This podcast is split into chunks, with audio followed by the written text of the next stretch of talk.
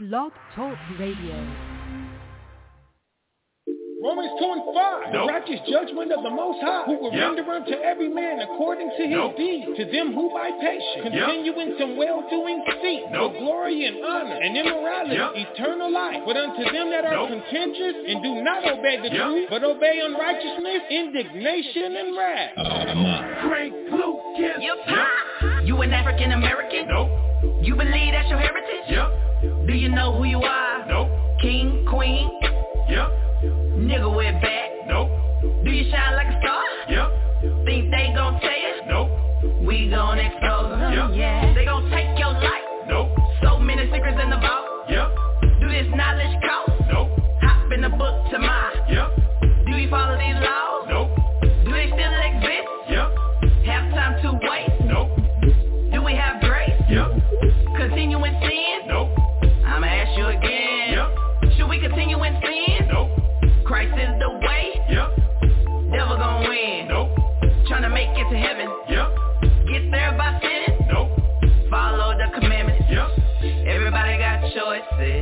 This walk, so I keep on trying. Everybody got choices. Choose the right path and nothing can stop us. Everybody got choices. Righteous life, devil don't like that, nah. Everybody got choices. Choose the right path to save your soul. Never going back. No, no, no. Forward to the kingdom. Yeah.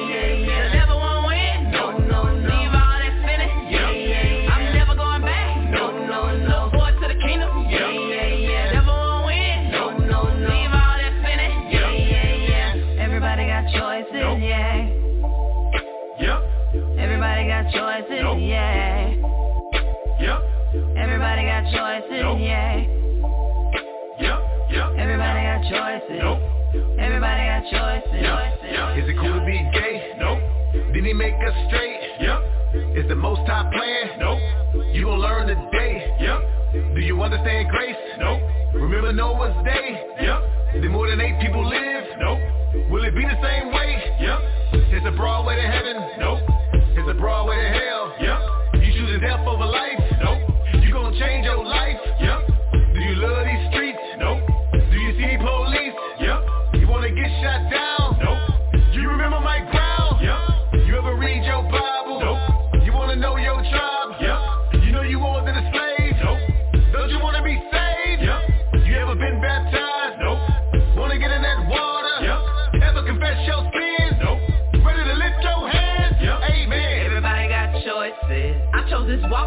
Keep on trying. Everybody got choices. Choose the right path and nothing can stop us.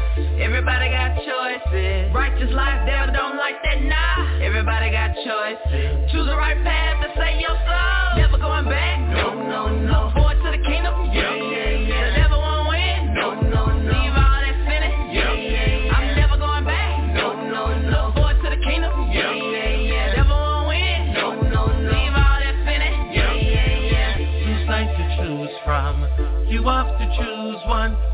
Who gonna choose the most? I heard Satan to choose. Sides to choose from. You have to choose one. Who you gonna choose? Who you gonna choose? Should I live a simple life? Nope. Should I repent and be baptized? Yep. Will Amalek ever be nice? Nope. Was our Savior crucified? Yep. Does this world love the most high? Nope. Is the wicked gonna burn? Yep. Will we fall forever? Nope. Will we ever get our turn? Yep. Sides to choose from.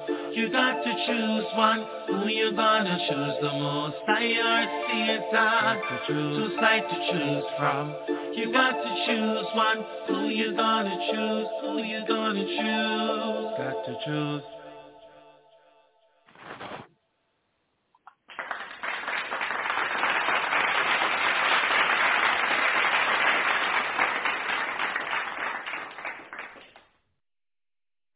Right, all right, all right. You're going to learn today. All right, all right, all right. You're going to learn today. All right, all right, all right, all right. Shalom, shalom, shalom, shalom, shalom, and good morning. Baruch Tawab. To the 12 tribes worldwide, Yahweh, Bahasam, Yahweh Shai, Barakatum. You've reached another episode of ISBHPK Presents Bible Talk Podcast. Thank you uh, for tuning in. You can reach the ISBHPK Bible Talk Podcast every Monday through Thursday from 10 a.m. to about 12, maybe 12:30 uh, uh, Central Standard Time, and then again on Friday nights, uh, starting at 8 p.m. to 10 p.m.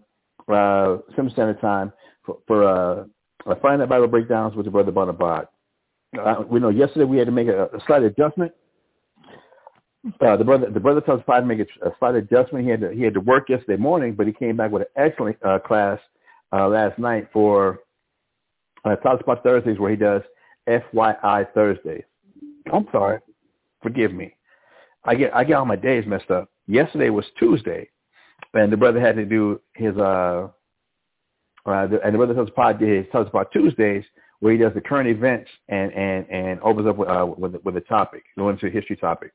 Forgive me for that. That's on Tuesdays. That was yesterday. Today is Wednesday, where you got me, Mashahba, uh, uh, going over topics uh, as well. And then come back tomorrow, Thursday, we had the brother Tazapah again, the brother priest, teacher, friend. Um, Tazapah going back again on coming back on again on Thursdays with uh, FYI for your information, episode four uh, will be tomorrow. All right. So again, you can reach the ISBHPK uh, uh, Bible Talk podcast live Monday through Thursday uh, from 10 a.m. to uh, 12 p.m. Sometimes 12:30 by calling area code 646 668 2568. Again, that's area code 646 668 2568. Or uh, you can go through the, the web browser to www.blogtalkradio.com. Once you pull that uh, that web page up, go to the search box and type in Mashahba, M-A-S-H-A-H-B-A, and our episode page will come up, and you'll see uh, on air live now. Click the button, and you can listen to us live. Again, uh, whenever uh, we have a live uh, podcast going.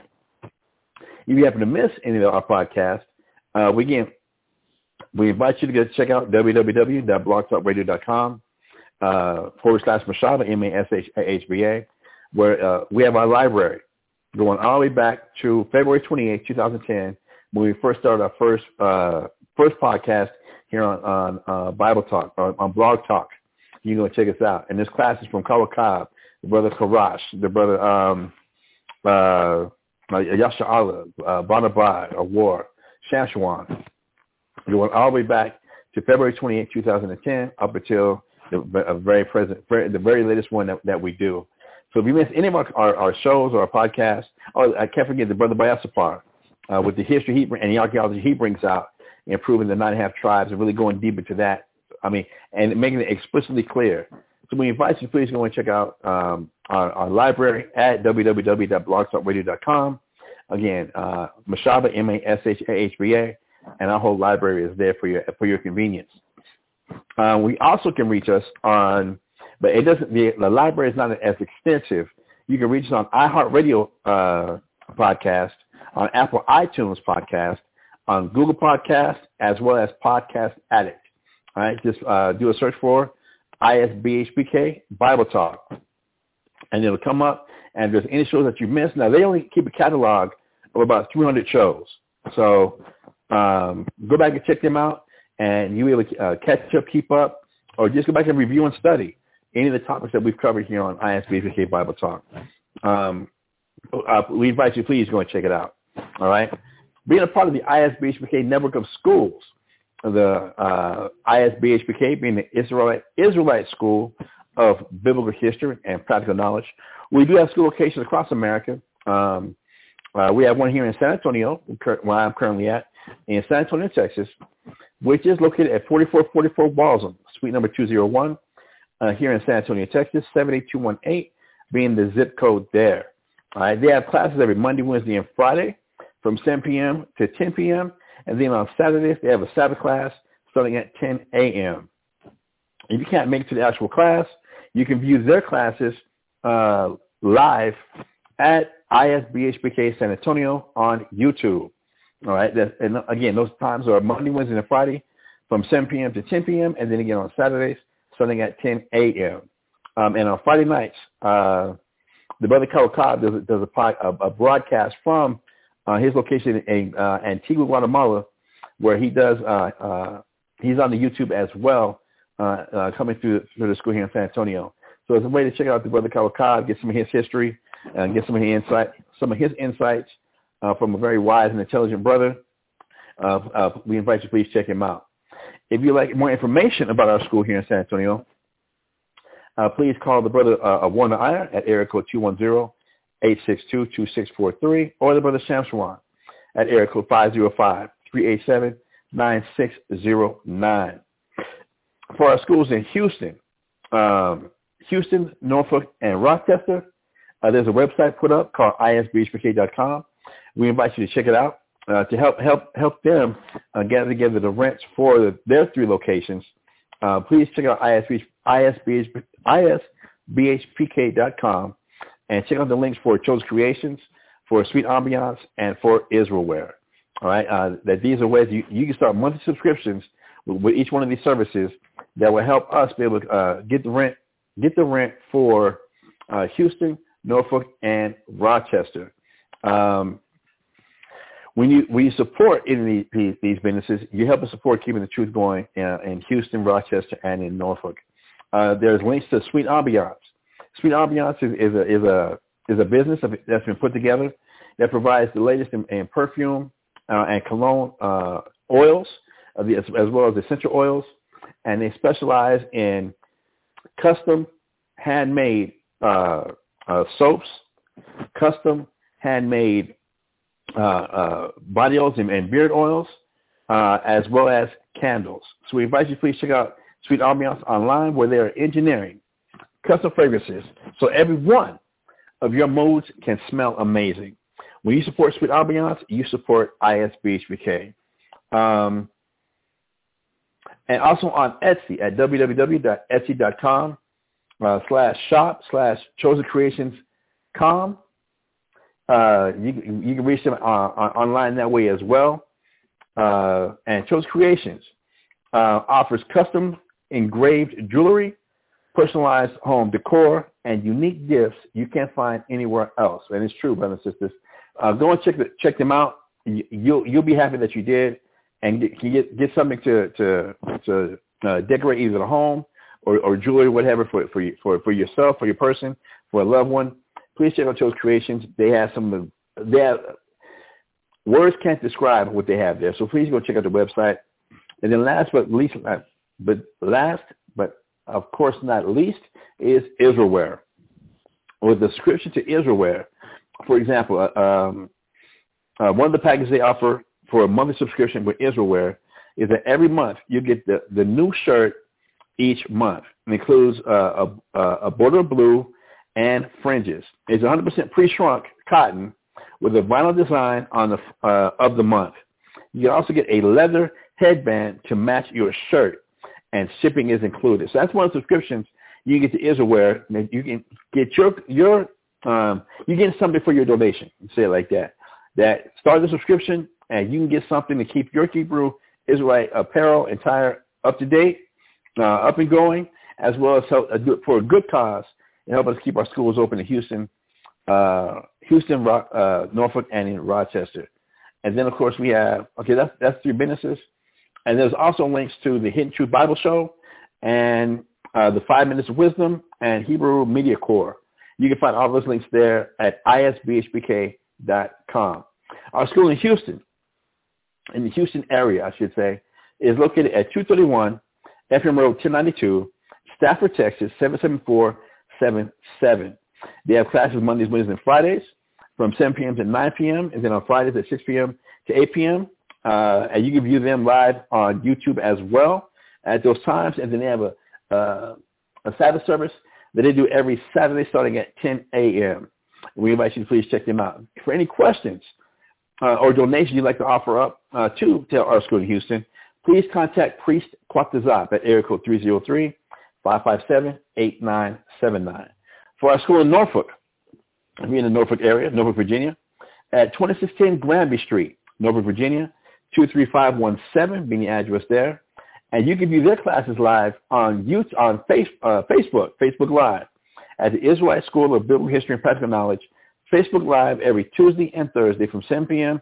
to 9 p.m. And then on YouTube, uh, you can go to ISBHPK Norfolk on Friday nights uh, from 7 p.m. to 9 p.m. Eastern Standard Time, and then check out the Sabbath ceremony um, every Saturday starting at 12 noon Eastern Standard Time uh, with our school there in Norfolk. For any questions you might have about the school there in Norfolk, please contact Priest Kazakia at area code 757-300-4047. And then for our school in Rochester, New York, I mean in Rochester, New York area, um, the school is located at 1600 Lyell Avenue, suite number 1A, Rochester, New York, 14606, meaning address there. And you can view them live on class every Tuesday and Thursday on our YouTube channel, ISBHPK Rochester. And that's from 7, 7 p.m. to 9 p.m. Eastern Standard Time. And then check out this Sabbath, uh, Sabbath class every Saturday starting at 10 a.m. Uh, on ISB, ISBHPK Rochester. All right, and then for our brothers, uh, brother, for anybody who would like to congregate up in Albuquerque, please contact your brother Aisha Whitezah at area code 505-218-4218. Um, he'll be happy to answer any of your questions. And if you want to just gather together and, and congregate, contact the brother Aisha Whitezah, and, and that can be accommodated. All right. Um, also here in San Antonio, uh, we do have the EO Pure Therapy Event Center. The EO Pure Therapy Event Center is, is, has been put together by the brother Bonabot and his wife Shire for Hebrew Israelite events. All right, we've had weddings done there. We've held uh, a couple high holiday um, uh, gatherings there. The EO Pure Therapy Event Center is located at Rolling Oaks Mall on the second floor of the mall uh, in the south wing, the far south wing of the mall, which is the former Sears wing where Sears used to be at. And it's right in front of the remote control derby race car track that is there at the mall. Uh, every Sunday, we do have, have a, a, Hebrew, a Paleo Hebrew, uh, Hebrew class that, that we do live, that we do there at the school, I'm sorry, at the event center. So please come and check us out every Sunday from 4 p.m. to 6 p.m. every Sunday. We do have the Hebrew class there in uh, at Rolling Oaks Mall in the event center. In the event center also, you find Dr. Ebony. Dr. Ebony is a holistic, a certified uh, holistic doctor that, that gives free uh, diagnoses to help you diagnose whatever ailment you might, might have going on and it has the herbs and the the uh, holistic medicine to help you overcome any uh, health problems you might have going on. So, and she she is located there in the event center um, uh, Monday through through Saturday. Uh, you can catch her. So please check out Dr. Ebony at the event center um, for any holistic or health needs you might need to be taken care of. Being a part of the EO Pure Therapy Event Center, which is sponsored by EO Pure Therapy, EO Pure Therapy is located at Royal Mall on the first floor of the mall in the JCPenney wing of the mall, which is directly diagonal from the H&M uh, department store, clothing store, uh, when you come into the mall. EO Pure Therapy, um, being that it's pure therapy, is there to, um, and it provides you with some of the, one of the unique things it has is custom handmade bath bombs and bath salts, um, as well as body fragrances uh, for men, women, and children, uh, uh, fragrance oils uh, for the air, um, and anything you need in skincare. Uh, skincare, they can take care of you there at EO Pure Therapy. Uh, they also specialize in, in CBD uh, creams, gummies, tinctures, and roll-ons. And you can also get um, a bath bomb um, infused with CBD oil uh, and also uh, a custom-made fragrance or fragrance of your, of your choosing uh, they can definitely take care of you there at EO Pure Therapy. Uh, ask for the sister Shire uh, or for the brother Gabar Kawa. And they can uh, definitely take care of you and help you out with anything you have going on at EO Pure Therapy, located on the first floor of the mall, uh, Rolling Oaks Mall, here in San Antonio, uh, in the JCPenney wing of the mall. All right? So uh, now we get those introductions out of the way. This is the part of, of, of my class where I like to take a little time to remind everybody that we need to pray for each other. All right, that um, uh, sometimes uh, there's people we're going through things, going through certain afflictions, persecutions, uh, certain ailments, just going going through things, and sometimes we need a little extra prayer, we need a little extra help, we need a little, a little extra consideration. So when we remember, when we consider uh, Proverbs chapter 15 verse 29, it says, "The Lord is far from the wicked, but He hears the prayer of the righteous." That the Lord does hear the prayer of the righteous. So we ask for the righteous, those that are striving to do right by the Most High, by keeping his laws, statutes, and commandments, that you might ask uh, these people that in this list I'm about to uh, give us, add them to your prayers uh, that the Most High might hear the prayers of the righteous. In James chapter 5 verse 16, it says, confess your faults one to another and pray one for another that you may be healed. The effectual, fervent prayer of a righteous man availeth much. So for the righteous to come together and send up prayers for us to heal one another, to help one another, that it, it avails much. It helps out a lot. So this is one reason why we've compiled this list, and we ask everybody not only to say the prayer with us here on, on Blog Talk, but even in your own private time, please add these names to your to your prayer prayer list, um, so that again we have this, these prayers going for, uh, for for people who need a little extra prayer.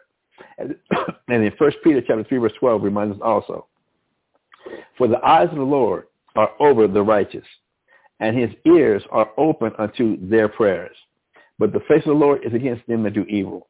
So we obviously, obviously we want to stop doing evil, stop doing wrong in the eyes of the Father. Um, and as we're striving for, for righteousness and doing right by, by, by, by God uh, and through his son, uh, Jesus Christ, who, the world calls Jesus Christ, but who we say call Yahweh Shai, that we pray for each other, right? that we pray for one another.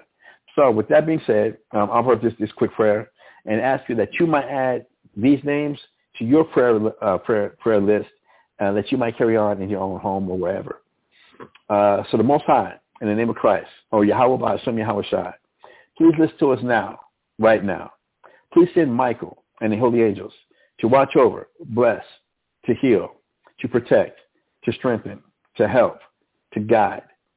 And please take away all evil, all evil people, all evil spirits, all sicknesses, all guile, and all malice from the fallen people, Father. From the brother, uh, the, the, the couple, uh, Thawam and Dyer and their family here in San Antonio. For the brother John Span. Uh, for the sister, Miss Catherine, otherwise known as Ma Dukes. Uh, for uh, for Becky and for Daryl. And for Becky's sister Carmen, who just had knee replacement surgery. Uh, for the entire Lovett family, my in-laws, my mother-in-law, my father-in-law, my brother-in-law, my sister-in-law, and my nieces and nephews. Father, we ask, uh, I'm sending uh, offer them uh, up in prayer as well for the entire Coates family, the family of Brother Gabar Kawar, including his son uh, Shapar, um, who, is really going through something right now. We we send a prayer for them, Father. Uh, for the brother Kazakia and his family, as well as his wife Shawashana, uh, uh, there in Virginia. Uh, for the sister Anagasia um, uh, in New Mexico. For the brother Thawam uh, in Houston. For the brother uh, Thawam here in San Antonio otherwise West Beverly. We offer, offer prayers for him, Father. For the sister Ayana, the wife of Brother Awarna Iyer, Ayana Banath Banyanyan, uh, we, we offer up her in prayer, Father. For, for some special needs children, Father. For Cece, the, the daughter of Brother Tazapa and his wife Arakaya. For Isa Lee, uh, the daughter of Sister Anagasia and Brother Gabar Kawa. And for Aliyah, the daughter of Brother Banabad and his wife Quadashaya. For Tazapa, his, his whole family, uh, including his son Rapa, Father, we we offer uh, we pray for him and, and, and for them, Father. For the brother for the brother Kodash Gabar here in San Antonio. Uh, for the brother Yanawathan up there in Albuquerque.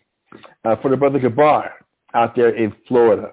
For the brother Sham Kodash and, and his wife Mariah, Father, we we we ask you to, uh, that you watch over them. Uh, for the sister Ruthie Mae Johnson uh, who is the mother-in-law of Brother uh, Gabar out there in Florida. For the sister Quadashaya, the wife of Bonabad here in San Antonio. Uh, for, for Sister Pat Washington, who is the mother of Brother L.V., uh, Father. Uh, for the brother Sean Stark, we have for, uh, prayers for him, Father. For the sister Sylvia Khan, uh, we have for prayers for her father. And again, once again, for the brother Shapar, the son of brother uh, Gabar Kawa. We ask you all these things, Father, that you might get praised. And we ask these in the name of, of your Son, Jesus Christ. Uh, Bahasham Yahweh Shai. Thank you always. The Yad. Amen.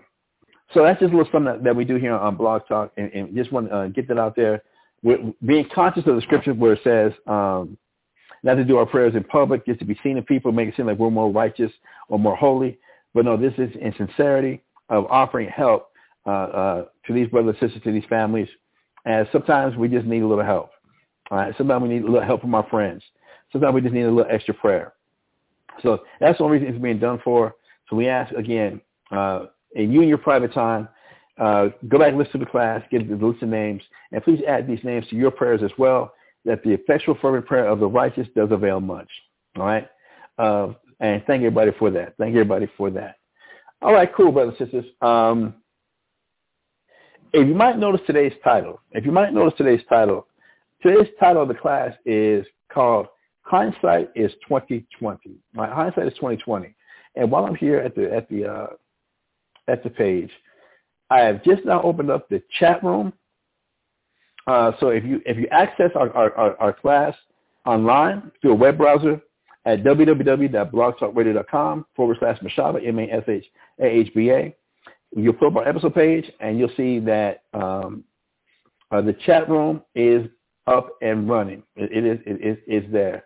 So you can, uh, if you want to contact us or contact me, uh, you can definitely hit me up there at uh, uh, on the chat room, okay, on the chat room, and I'll make sure I come back and keep checking it to make sure I can see um, uh, if anybody has any questions or, or comments or scriptures, or what have you, what, what we're dealing with. All right, today, brothers and sisters, I'm veering a little bit off of the subject I've been covering as far as um, uh, to deny Christ. Now, I'm going to veer off a little bit. Um, I was listening to Brother uh, uh, Tazapar's class last night, and the brother is doing such an excellent job of bringing out some of the history about uh, Hebrew Israelites that is very foundational. Right? It's very foundational to dealing with the Bible. That if we want to keep the Bible in context, and that's one thing a lot of people always are always uh, talking about and always bringing out about keeping things in context, keeping things in context, keeping things in context. And what they fail to realize is when, when they say keep it in context, they're referring to their context as far as whatever religion they might have been raised in. That if a person has a, a, a Baptist church uh, uh, upbringing, that they're going to keep the Bible in context to how it relates to being a Baptist. Um, somebody who might have a Catholic uh, upbringing, that they're going to keep the Bible in context to their, their Catholic upbringing. Um, if it's anybody that might come from a, uh, uh, uh, Islam, maybe you grew up as a Muslim, then now your context of the Bible is going to be from the context of what it means to be a Muslim and how, how the Bible applies to being a Muslim.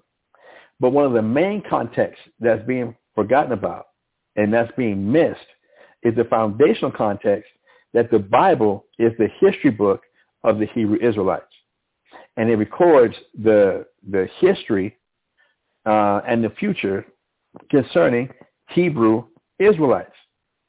And if that foundational um, uh, brick block is not really established, then really getting the context of what the Bible's talking about, you're missing too much. And trying to, to be able to put this together to understand what was said, why it was said, and what was going on and what was happening, you're going to miss out. Even if you're dealing with like the hermeneutics, uh, with, with people who come from the um, uh, a Calvin uh, uh, uh, religion background, that you're dealing with the hermeneutics and you're dealing with the the the, the words uh, that are being used, and you go into a lot of word studies. But if you don't understand the context coming from a historical point of view, the, the historical point of view of who the Hebrew Israelites are, and and what's going on, what's happening with the Hebrew Israelites, you're not going to put, you're not to have the real context of this Bible. So again, as the brother Tasapah is doing an excellent job uh, of, uh, on his Tasapah Tuesdays, as he's going over history. Um, and I, I invite you, uh, that's you know that's my little plug in, uh, for you to go and check out any of his shows on iHeartRadio podcast, on Apple iTunes podcast, uh, on Google Podcasts or Podcast Addict to go back and, and get some of the, the, the shows and some of the series that he's covered. I, I'm talking about going back for years. There's some of the shows that he and the brother uh, Bayasapar have done on just the history of the, the, the 10 tribes here in the, uh, North Central South America, the so-called natives of the Americas. My goodness, the, the, their classes are phenomenal.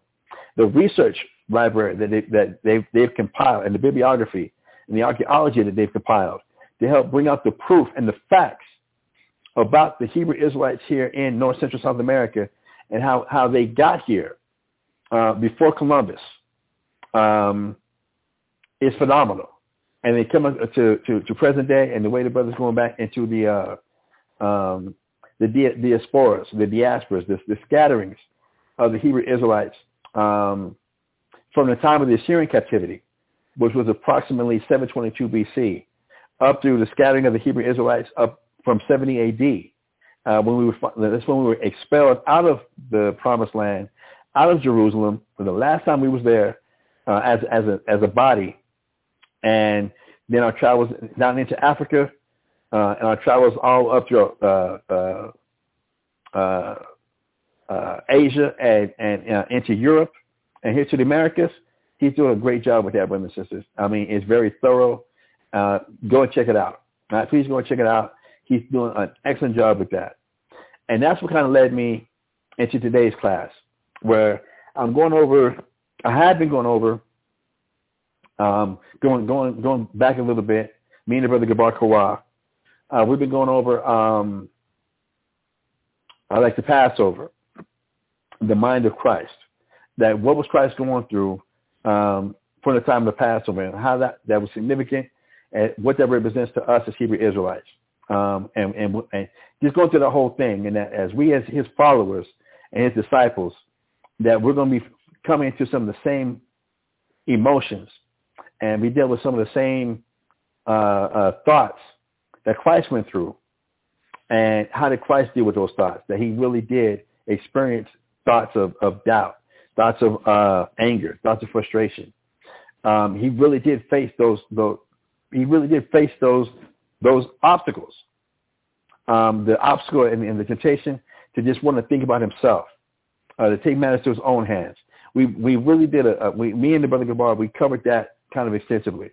Before that, we was going into salvation.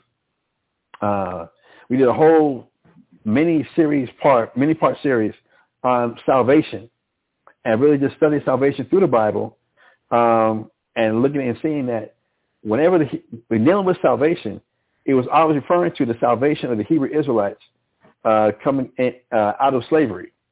That because of our sins against God, uh, still coming out of Egypt. That the, the, first salvation for the Israelites was being saved out of Egypt uh, from the hand of Moses. Uh, and then going through the book of Judges and really looking at and seeing that as as our our ancestors, the Israelites, as they kept sinning and going against God, they kept going in captivity, and it was a, a crazy cycle where we'd be saved out of from captivity, brought back into the promised land, then we would increase, and then we would sin, which would cause us to go into captivity again, and then we we would come come back, repent, pray to the Father, and He would send another Savior. Uh, and from uh, Nehemiah chapter 9, verse 26, 27, you really just start to get, uh, in, in a nutshell, that understanding of that the Israelites have always been the ones um, dealing with salvation when it comes to the Lord God. Uh, and it was always referring to being saved out of captivity. That's, that's what the Bible, the topic of salvation, when you take it from the context of the history of the Hebrew Israelites, is always and only pertained to them being saved out of captivity, which does not change now that we're in the, in the year 2023. Salvation is still dealing with the Hebrew Israelites being saved out of captivity. That's that's that's the context. That's the true proper context um, that we got to deal with. But we've been hit with so many different aspects from religion, uh, being saved from from from TV, uh, being saved from video games, being saved from from from from um, uh, listening to music, uh, uh, being saved from from from going to the movies, uh, being saved from dancing, being saved from hip hop. Um, that that we we we really miss context of what is that of what salvation really is. We still really we're very heavily in in conditioned from whatever religion we might have grew up in. A lot of those things are still pressing upon us, and we and we're kind of infused what we learned from that religion into now that I'm a Hebrew Israelite, but now we're still kind of doing the same things from that religion, but now we're still just calling ourselves Hebrew Israelites, and we don't really grasp what salvation is for the nation of Israel and what needs to happen with the nation of Israel. And even, you know, in modern day times, we're thinking about salvation from my bills. How do I get past this bill? How do I get past that bill? How do I get past um, uh, just paying my bills and living comfortably. And then now I'm being saved because now I got a good job. I'm, I'm, I'm making a decent amount of money. I got some savings. Now I've been saved and I'm becoming myself a Hebrew Israelite and it's all good. It's all done. No, brothers, it's, it's, it's the nation being, being saved. Christ died that the nation of Israel might be saved out of captivity, be delivered from, from their enemies. That's Luke chapter 1, verse, verse 68 down. And if you need to go and, and go research that and, and read about that. So I'm bringing all this stuff up, brothers and sisters. As I'm talking about all this, I'm bringing all this up that a lot of our topics, if you don't really get and understand the history of the Bible and the history of the people of the Bible, being us, the Hebrew Israelites, a lot of these topics we go over, that we do go over, a lot of people, you, you're not going to make the connection. It's going to be hard. It's not out of out of out of, out of, of a, a maliciousness or a, uh, or a, a, a straight rebelliousness or a straight stubbornness. It's just that we haven't really made that connection to matching the history with the people of the Bible, with uh, with the prophecy of the Bible. We've really have kind of missed out on that. So there's a big chunk that we're missing. So this is why I'm, t- I'm taking a break um, uh, today from really going over my uh, the series that I'm, I'm dealing with as far as to deny Christ. And I want to just focus on, I want to take this time today to focus on hindsight, on looking at the past. Because, brothers and sisters, like it said, um, as I was having the, the, the talk uh, with, with, my sister, um, uh, Baridaya, I was about to call her Miriam, forgive me. My sister Baridaya, that's the inside joke for, for, for the two of us. Um, that hindsight is 2020. And and think about hindsight is 2020 that when this when this statement is said, especially when I was a, was a young a younger man, hindsight being 2020 that when you look back at things, when you look back at something, you can look at it perfectly. You know, to have perfect vision is to have 2020 vision. So in hindsight, meaning once you get past something, once you go through something, and you look back at it, you can always go back and examine and look at it and say, man, I, I should have made this decision. I should have did this. I should have did that. How come I didn't see this coming? Why not see that? So when you get when you go through something and then you look back at it, this is where you can see that hindsight is twenty twenty. That now you can see perfectly, damn, I should have did this. Damn, I should have did that. And part of our discussion we was having this morning was if you can go back and talk to your 20 year old self, all right, or you know what people some people say. Sometimes this this will be said. If only I knew then what I know now, how things would be different. If only I knew then what I know now. Or if I go back and talk to my to my young me, if I go back and talk to 20-year-old Mashahba, what would I want 20-year-old Mashahba, what would I implore for him to do? What, what would I what would I beg him damn it, whoop his ass, you know, of you got to do it this way. You got you, you got to make this choice. You got to consider this. So this is what has inspired this class is that that mindset that hindsight is 2020 to look and be reminded of, of our past. That is going to be that is what's going to make us perfect. As we deal with a lot of these topics here on ISBHPK Bible Talk uh, from Monday through Thursdays, that and dealing with the history some of these topics, that if you don't really put together a lot of the history of the Hebrew Israelites, a lot of these things just won't make sense. And then we're we're we're we're, we're in this this this mindset of trying to make things fit, of trying to make things uh, make sense, and that's where we're left to leading to our own understanding. That's where we're left to doing things. Um, we're left to our own understanding, and we're not really putting that context together. We're not really uh, uh, uh, getting things, we're not really considering things in, in, in a proper mindset. So with that, brothers and sisters, I'm going to ask you to join me going to Job chapter 8, verses 8 through 10. All right, let's go to the book of Job, chapter 8, verses 8 through 10. And this is what, what it said. Now remember, uh, we go through, we do go through precepts we do, we do jump from scripture to scripture, uh, like it is told to us in Isaiah chapter 28. verses 9 and 10. I, I'm not, I don't want to read that right now, but there are certain things that we want to pull out and pick and, and kind of examine of things that have been said in the past, things that were written for us to really to, to consider. All right. So in Job chapter 8, verse 8 through 10, it says, For inquire, I pray thee, of the former age, and prepare thyself to the search of their fathers. Verse 9, For we are but of yesterday, and know nothing, because our days upon earth are a shadow. Verse 10, Shall not they teach thee, and tell thee, and utter, utter words out of their heart.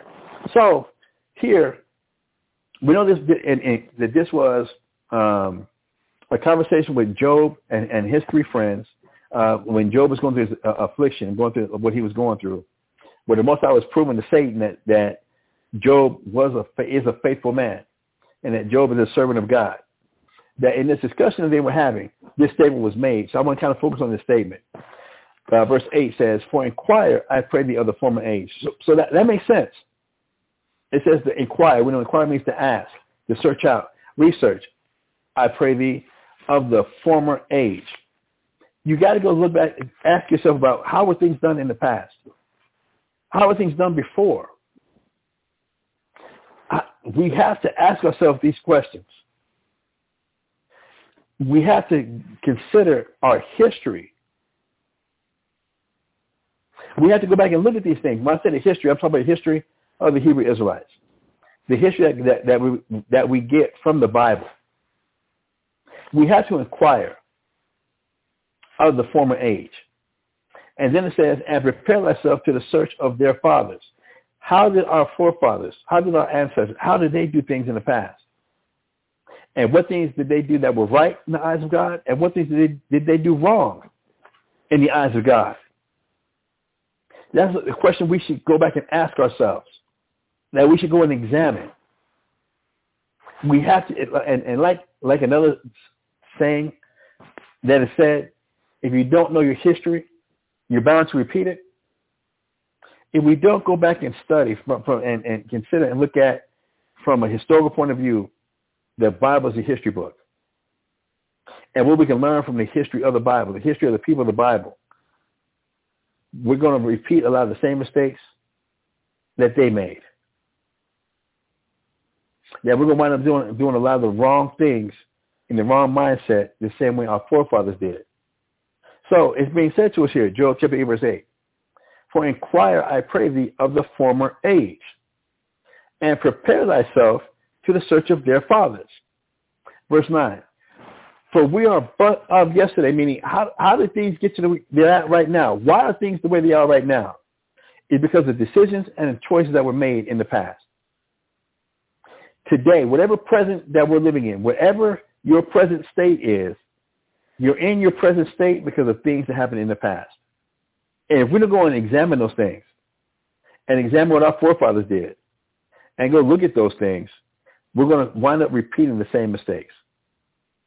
We're going to wind up repeating this, the same thing. So it says in Job chapter 8, verse 9, For we are but of yesterday and know nothing. And that's the truth of the matter, brothers and sisters. If we don't know our history, we really don't know anything. Sometimes, you know, we, we, get, we, we really get this, this, this thought in our minds that we reinvented the wheel, that we're the first ones to ever discover the wheel which we know obviously we, we, I mean that's an extreme statement I'm making, but no, we think that we're the first ones to ever come up with some ideas that we have. We think we're the first ones that that that for for humans to be on the earth for over uh, what, what is it, going ten thousand years, that we're the only ones or the first ones to come up with the type of thought or the type of of, of creativity that has never been seen before ever on the planet Earth ever ever ever ever ever ever before. And that just don't make no sense. that really is not realistic. That really is not a realistic um, uh, outlook or, or realization. That I'm coming with something so brand new that nobody of, of what is it, 7.8 billion people on the planet Earth, that that I'm the only one that has the original thoughts. I'm the only one. and that nowhere in our history has anybody else ever had these type of thoughts or had these type of experiences? Listen, that is not, that's kind of ridiculous. So it says, verse 9, for we are but of yesterday and know nothing because our days upon earth are the shadow. Because we're, we're, we're here so quick. Where our time on earth is so quick. Verse 10, it says, shall not they teach thee and tell thee and utter words out of their heart? If we go back and search out our history of our people, that their words are coming from the heart and where they'll be telling us, look out for this, look out for that. Man, don't do this, don't do that. It'd be like going back and be able to tell a younger you, if only you knew then what you know now. And going back now for the nation of Israel, to go back and look at the nation of Israel and the decisions that we made as the nation of Israel, the choices we made as the nation of Israel, has got us, the nation of Israel, where we're at today. And we can go back and really study this Bible from our ancestors' point of view. That that's why the Bible was written, to record their history, how they got where they got to, the, the thoughts they, that they were going through, and what the future holds, and how to be right with the Lord God, the creator of heaven and earth. That it, this is not this is not a big guesswork. It's not a big guesswork. All we got to do is study. Go back and read from the context of understanding what, what our history is. All right? From there, let's go to the book of Ecclesiasticus in the Apocrypha, or Sirach, uh, depending on how you had to learn the Apocrypha. Uh, when, I came up, we called it uh, Ecclesiasticus. We, we had Ecclesiastes, and then we had Ecclesiasticus. And then some people uh, haven't called it Ecclesiasticus. They just say Sirach. And it's understood that that's the part of the, of the Bible that's in the Apocrypha. All right? So Sirach chapter 8, verse 8 and verse 9, or Ecclesiasticus chapter 8, verse 8 and 9. That's what I'm reading from right now. So it says, despise not the discourse of the wise, but acquaint thyself with their, with their proverbs.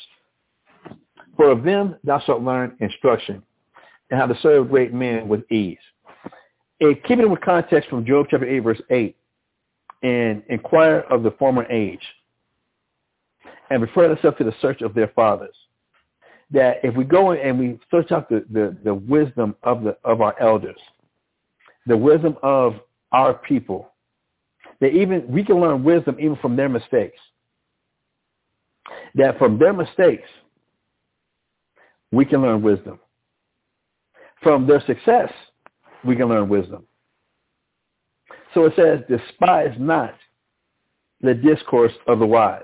And a lot of times we have this generational gap thing going on within like in our current lives, that in this generational gap, there's a war between uh, the, the, the parents and the children. That is just that, that the generational gap. Well, that's how y'all did things back then, but it's different for us now. No, it's not. It's not. It really isn't. But we can look back even at our forefathers of their history of what they was going through in Bible times and, and, and what's recorded for us in the quote unquote Old Testament. And instead of thinking that an old person is just old and crazy and they don't know what the hell they're talking about, they have a lot of wisdom. They have a lot of wisdom that can help us make our choices and our, our decisions. That they they are imploring, begging us, please listen to what I got to say so you don't wind up in a bad state like I have. Or that you might have success that have had success. So it says, despise not the discourse, meaning the, the, the communication, the talk of the wise, but acquaint thyself with their proverbs. Put, get your mind into what they're saying, where they're coming from. Get, get your mind into their point of view. And again, this is why the Bible is written for us today. It says, for of them thou shalt learn instruction. You can learn how to do things the right way, the first time. For them thou shalt learn instruction, and how to serve great men with ease. Verse 9. Miss not, miss not the discourse of the elders, for they also learned of their fathers, And of them thou shalt learn understanding, and to give answer as need requireth. And I love this, going, back over the, the, scriptures. It says, miss not the discourse of the elders. Now, because I'm, I'm, um, uh, I'm over the age of 50, according to the law of Moses, yes, I'd be considered an elder. I don't look at myself as an elder.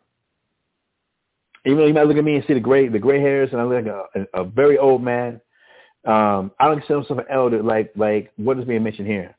As looking for, to me, the elders are the elders of of of, of in, in our history. Uh, to me, the elders are the elders of, of of who wrote the Bible and gave us their testimonies that we find in the Bible. To me, those who, who elders are, that they have real wisdom. That I'm still bumbling along a lot because if I go back and tell my younger self, I, I think the main thing I would tell myself is, you need to listen, boy. You don't know shit. You need to listen. And if you don't know something, don't be afraid to ask. Stop thinking that you got to figure everything out or that you know everything when you know you don't. And then you're afraid you're gonna be you're gonna be found out that you don't know what you're supposed to know, that you don't you're not on the level you think you are. Don't be afraid to be, to be humble and ask questions about something you don't know. That you're not a punk, you're not weak. Go ahead, don't be afraid to ask questions and to listen to what people are trying to tell you. They've lived through it. They know. So verse 9 says, miss not the discourse of the elders. And the reason I'm trying, I'm trying to bring that type of focus to what it means to be an elder, a lot of brothers, a lot, a lot of, a lot of people right now are, are reaching age of 50, and they want to be called elders, but they still lack a lot of instruction. They still lack a lot. Of, they, there's a lot of, a lot of instruction they did not receive from their elders, from their teachers, and they want to make sure that that that, that title, that, that, that they wear that title. And I'm like, bro, y- y- y'all don't understand. Now, if you can call me an elder and you want to hear about my mistakes, and you want to hear about if I can have it to do over again, I, you'll have you have my mouth running all day long. That hopefully you won't make the same mistakes that I made. That you won't be in the mindset to make the choices that, that were made. That you won't make these same type of choices. And this is what the Bible is telling us. Miss not, miss not the discourse of the elders, for they also learned of their fathers, and of them thou shalt learn understanding. One thing I've, I've come to, to, to gain is a person can get knowledge. A knowledge is information. A person can get knowledge. And how well they use that knowledge, that will give a person wisdom. How to make good choices is, is what wisdom is towards reaching a goal. That's what wisdom is. You take the knowledge you have, you use it to help you reach a goal, and in using that knowledge to help you reach a goal, that gives you wisdom. That makes you wise. But understanding only comes from only comes from experience. And I use that in reference to how many times did somebody who was older than me, whether my parents, a teacher, an elder, whoever it might be, was trying to tell me something, was trying to give me some some some uh, some knowledge, trying to give me some wisdom. But it wasn't until I finally experienced and went through something that I could go back and reflect and be like, damn, this is what my mom was trying to warn me about. Now I understand why she was like this or why she was like that. This is why my dad was the way he was and, and coming at me the way he was coming at me. Now I now I understand why they were like that. They were trying to give me this wisdom. They were trying to give me this knowledge, but I didn't understand. But now that I've gone through these things, now I understand why they were trying to impart this wisdom to me, why they're trying to give me this type of knowledge. Now I understand. So here in, in Ecclesiastes chapter 8, verse 9, it says, Miss not the discourse of the elders, for they also learned of their fathers, and of them thou shalt learn understanding. If I give myself to what people what, what they're saying, especially what we get from the scriptures, I'll get understanding. I'll get the understanding of why the Most High said do things this way. Why why our forefathers wrote these things down for us to do things this way, do things that way. Because at the time they told us to us, you're not going to understand why why they said do this. It's not going to be understood why it was said do that. It's not until you experience something, experience that event, that then the understanding will set in. Like, okay, now I understand why you wanted me to do that. Now I understand why you said, like, for example, to give a, a real um, surface uh, uh, uh, example, the law says not to eat uh, uh, not to eat swine. It's unclean. That's that. So that gives us knowledge that God says swine is unclean. Cool. But we take that knowledge and a person might not apply that knowledge to their life. So they grow up in a life eating pork. It's not going to be until they get older and now they're suffering from all the health problems that they have because of their decision to eat pork and not using the knowledge that the knowledge said not to eat pork. But that's all that was given to us. Okay, you said don't eat pork, but I don't know why. I don't understand why you said not to eat pork. All right, cool. You said so because I don't understand why you said not to eat pork. What I'll say to myself is, well, back then in Bible times, um, the pigs were just scavengers. But, uh, but nowadays, you can raise a pig uh, on, on grass. You can raise a pig on cud. You can make sure a pig doesn't isn't, isn't a scavenger. You can be responsible for their diet. And now, if I choose to eat pork, it's clean. Because back then, that's what was going on with, with, with swine. It was a scavenger. But now they have uh, uh, uh, swine raised in in in in in places where all they eat is is is cut. They don't eat no garbage. They don't eat. They're not scavengers. Their, their diet is very heavily uh, uh, maintained and, and and looked at, and all they eat is vegetables. So now, if I go ahead and choose to eat the swine, it's cool. But then in the long run, I still wind up with the health problems that I wind up with. Then once we get the health problems we wind up with, that's supposed to give us an understanding. This is why the Father said from the very beginning, not even introduce to your body. Because of the long-term effects of that swine, what it does. Over the long term, this is where it kills you. This is where you, you run into the problems. That, like, like the deception of Eve, how she was deceived, that by not obeying God and by not obeying her husband, it was um, the understanding she thought her understanding for that level was if we if we go against what God says, we're going to die immediately.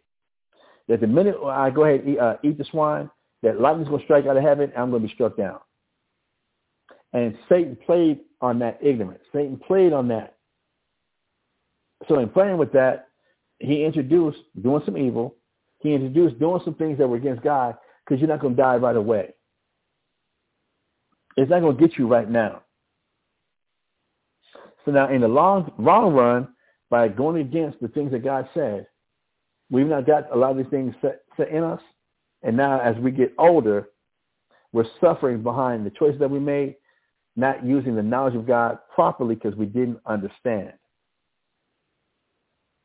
And one reason why we don't understand is that we don't go and check, check, out our history. We don't go back and learn from our history the history of our people. We miss out on a lot of things of why our parents, great-grandparents, why they try to tell us the things they try to tell us, and then the history of our people in the Bible, we don't put those things together. So we miss out and we lack a lot of understanding of where God is coming from. Where the God of Abraham, Isaac, and Jacob, the God of the Israelites, where he's coming from, and why we should take this knowledge and apply it this way because we're not looking at the Bible for the history that the Bible provides. To keep things in context,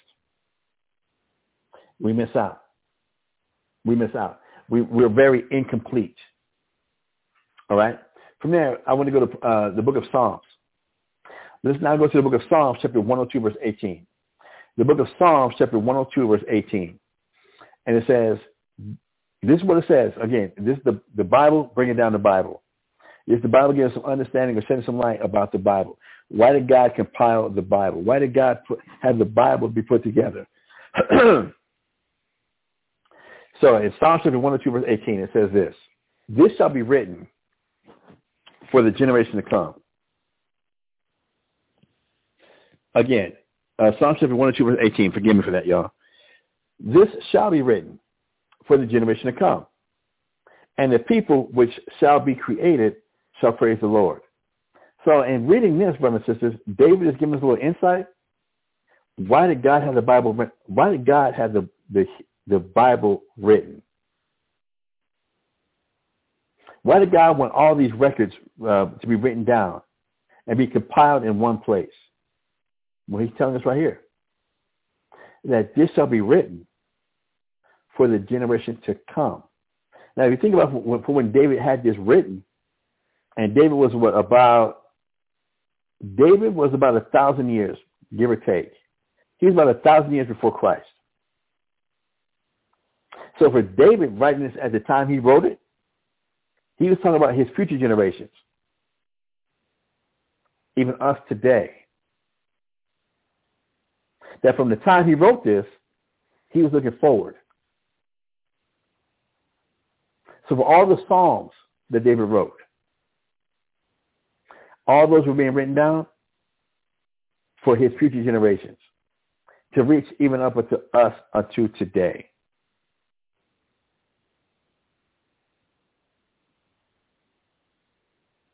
It's a love note. It's a reminder. It's a record of the things he did and experienced and the choices he made and for us not to make the wrong choices, but now to understand why this is a good choice. Why to choose to do things this way? That's why the whole Bible is here. So again, Psalm 102, verse 18. This shall be written for the generation to come, and the people which shall be created shall praise the Lord. That now we can go back and study our history, the history of the Hebrew Israelites. We can go back and study these things now we can make right choices and we'll praise the Lord. We'll praise God in the proper context of how God wants to be praised. That won't just be us uh, beating the tambourine, playing the organ, and this isn't the gospel music. We can properly praise God the way he wants to be praised for what he's done for us. We can really understand his, his mercy and his long suffering towards the entire nation of Israel we can go back and read about the mistakes that we made and not make the same mistakes now. That this again, brother, says I'm, I'm really trying to uh, pour out and really trying to trying to aim um, at getting to understand the importance of the history and getting these history lessons and these history classes of why it's important. That this is how we're going to properly give God praise. This is how we're going to understand how and why things should be done this way and done that way. Now we're going to get an understanding because we can go back and read about what our forefathers did or what they didn't do. So now we can make good choices. We can now make right decisions. So now we can properly praise the Most High. We can properly praise God. All right? From there, let's go to First Chronicles. All right? Old Testament still. Let's go to First Chronicles, chapter 16 verse 4. Let's go to the book of First Chronicles, chapter 16 verse 4. And, and this is referring to, let me pull this up. Let me pull this up in my Bible app. First Chronicles. Give me one second, y'all.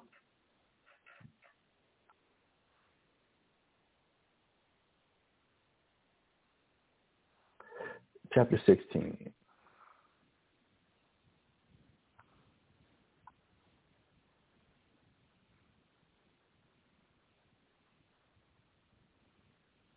All right. This is also still dealing with David, okay?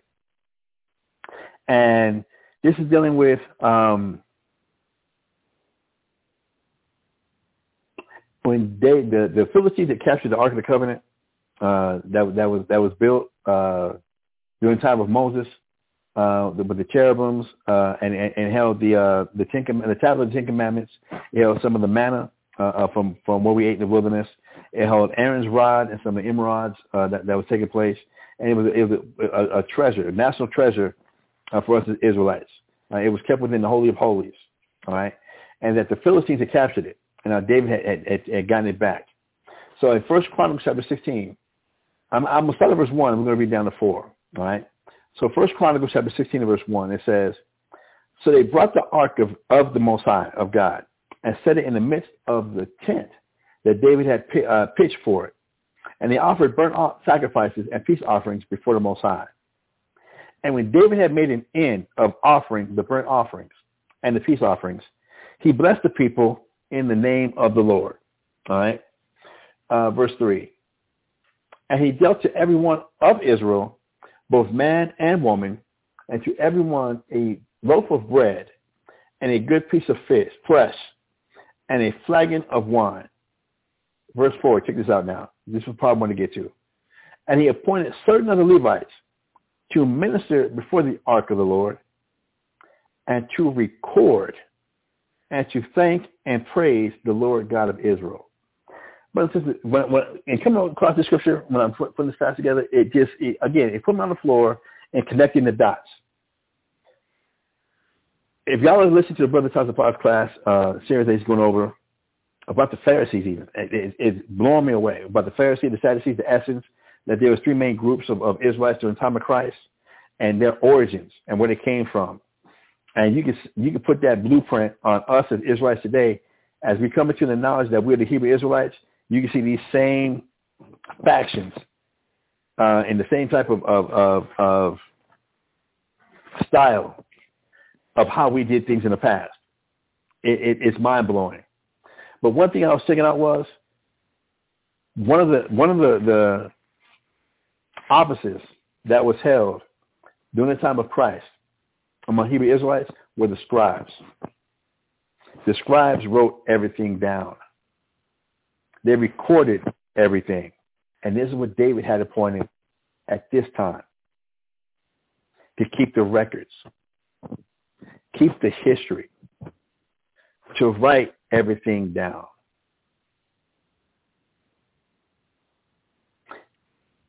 For what? Because the things written aforetime were written for our learning. I'm going to get to Romans chapter 15 verse 4. We're going to get that. But that these things shall be written for the gener- generation to come. And they shall praise the Lord. That we can go back now and read about and the, the records that our forefathers left of the times that they were living and the things that were happening with them at the time that they were living. We can go read their records of what they recorded about what was happening. That, brothers and sisters, is it truly is the love and long suffering and mercy of the Lord our God. That we don't have to stumble through all this blindly, trying to find our way. We can actually sit down now and understand we're the Hebrew Israelites. We can now sit back and go back and look at what did our, our forefathers do. They got the Father so angry that the world is in the state that it's in today. What mindsets do we have? What were we doing that this is the state of the world that is the state the world got to the state it's in right now because of our decisions. We can go back and read the records that were left. We can go back and study the records that were left. And let them be our guide. let them be our compass let them be able to show us the right way.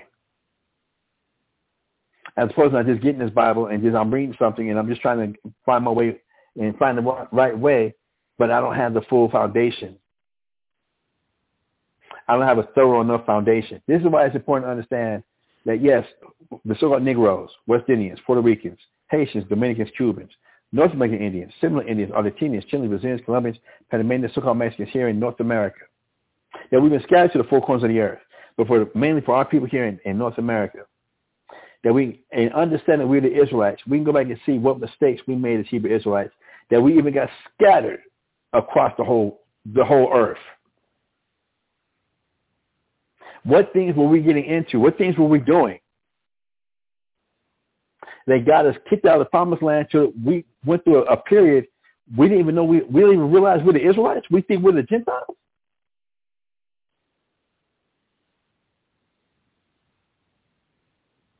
We don't realize or even acknowledge that, that we are the Israelites and that Israel is really our homeland. We think it belongs to, to other people. What happened? That the state of the world is in the state that is in today. What did our forefathers do? What happened that it got to this point? As an example. And then that should be an example to who? All the rest of the world. If this were the Israelites and God did this to them, and he called them his chosen people, well, let me get my act together. If that's what they did to get in trouble, let me get myself together. Let me get my act right. Because I see and understand the history of the Hebrew Israelites. I see and understand the history of these people, and I can look in the year 2023 and go to any ghetto, any slum, any barrio, and I can see what happens when you don't listen to God, when a nation of people does not listen to God. When that nation of people gets distracted, when that nation of people that nation of people gets stubborn, rebellious, and, and doesn't take God's word seriously.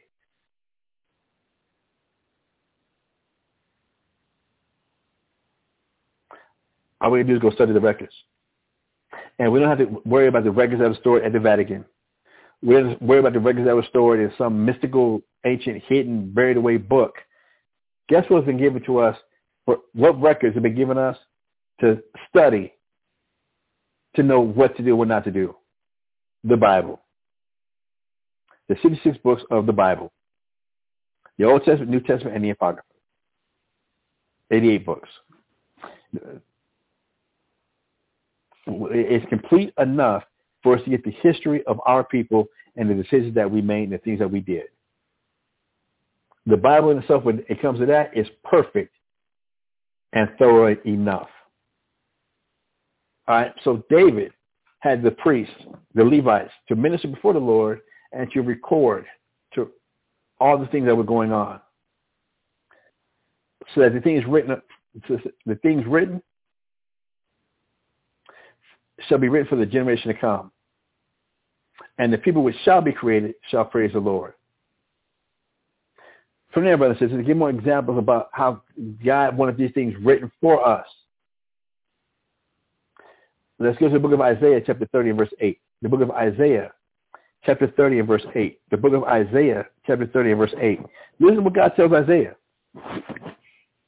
Now go, write it before them in a, in, in a table and note it in a book that it may be for the time to come and forever. Write this down. Don't you, they, ain't this something that's taught in school? It used to be taught in school. If it was something important, it would say, write it down so you don't forget. Write it down. This is essentially what the Father's telling Isaiah. Now go write it before them in a table, and note it in a book, that it may be for the time to come forever and ever, that, that it can't be said you was never told. Write it down for them so they can't say, I didn't hear it, but you saw the sign. You saw the book. That the importance of things being written down that our forefathers did is for us to learn from from the context, from the perspective, from the aspect of the Hebrew Israelites, not a religion, but a people called Hebrew Israelites, the descendants of Abraham, Isaac, and a man named Jacob. To study their history that we find in the Bible. To match prophecy and history with the events of the Bible to understand who the people are and why we're in the condition we're in right now. Jeremiah. Let's go down to the book of Jeremiah, chapter 30 and verse 2. The book of Jeremiah, chapter 30 and verse 2, and this is what it reads. Thus speaks the Lord God of Israel, saying, Write thee all the words that I have spoken unto thee in a book. Here's another example. The Father told now Jeremiah, write what I'm telling you down in a book. That's why we have the book of Jeremiah. For what reason? The things written aforetime, that the things written, that, I'm sorry, that this shall be written for the generation to come. And the people which shall be created shall praise the Lord. So write all this down and put it in a book. What's this book that, that, that this was written and being compiled together? The Bible. From the word biblios, which means volume of books.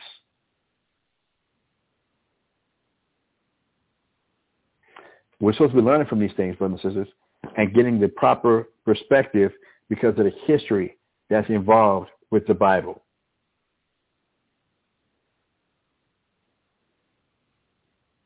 From there, let's go to chapter 36. Let's go to Jeremiah chapter 36 and verse 2. Now, we just read Jeremiah chapter 30, verse 2. Now I'm going to Jeremiah chapter 36 and verse 2. Right? Jeremiah chapter 36 and verse 2. And this is the father again instructed Jeremiah, take thee a roll of a book and write therein all the words that I have spoken unto thee against Israel and against Judah and against all the nations. From the day I spake unto thee, uh, from the days of Josiah even unto this day. So again, the Lord God wanted things written down to keep a record for Israel, Judah, and all the nations. Write down what was going on, what was taking place, what was happening that I did this.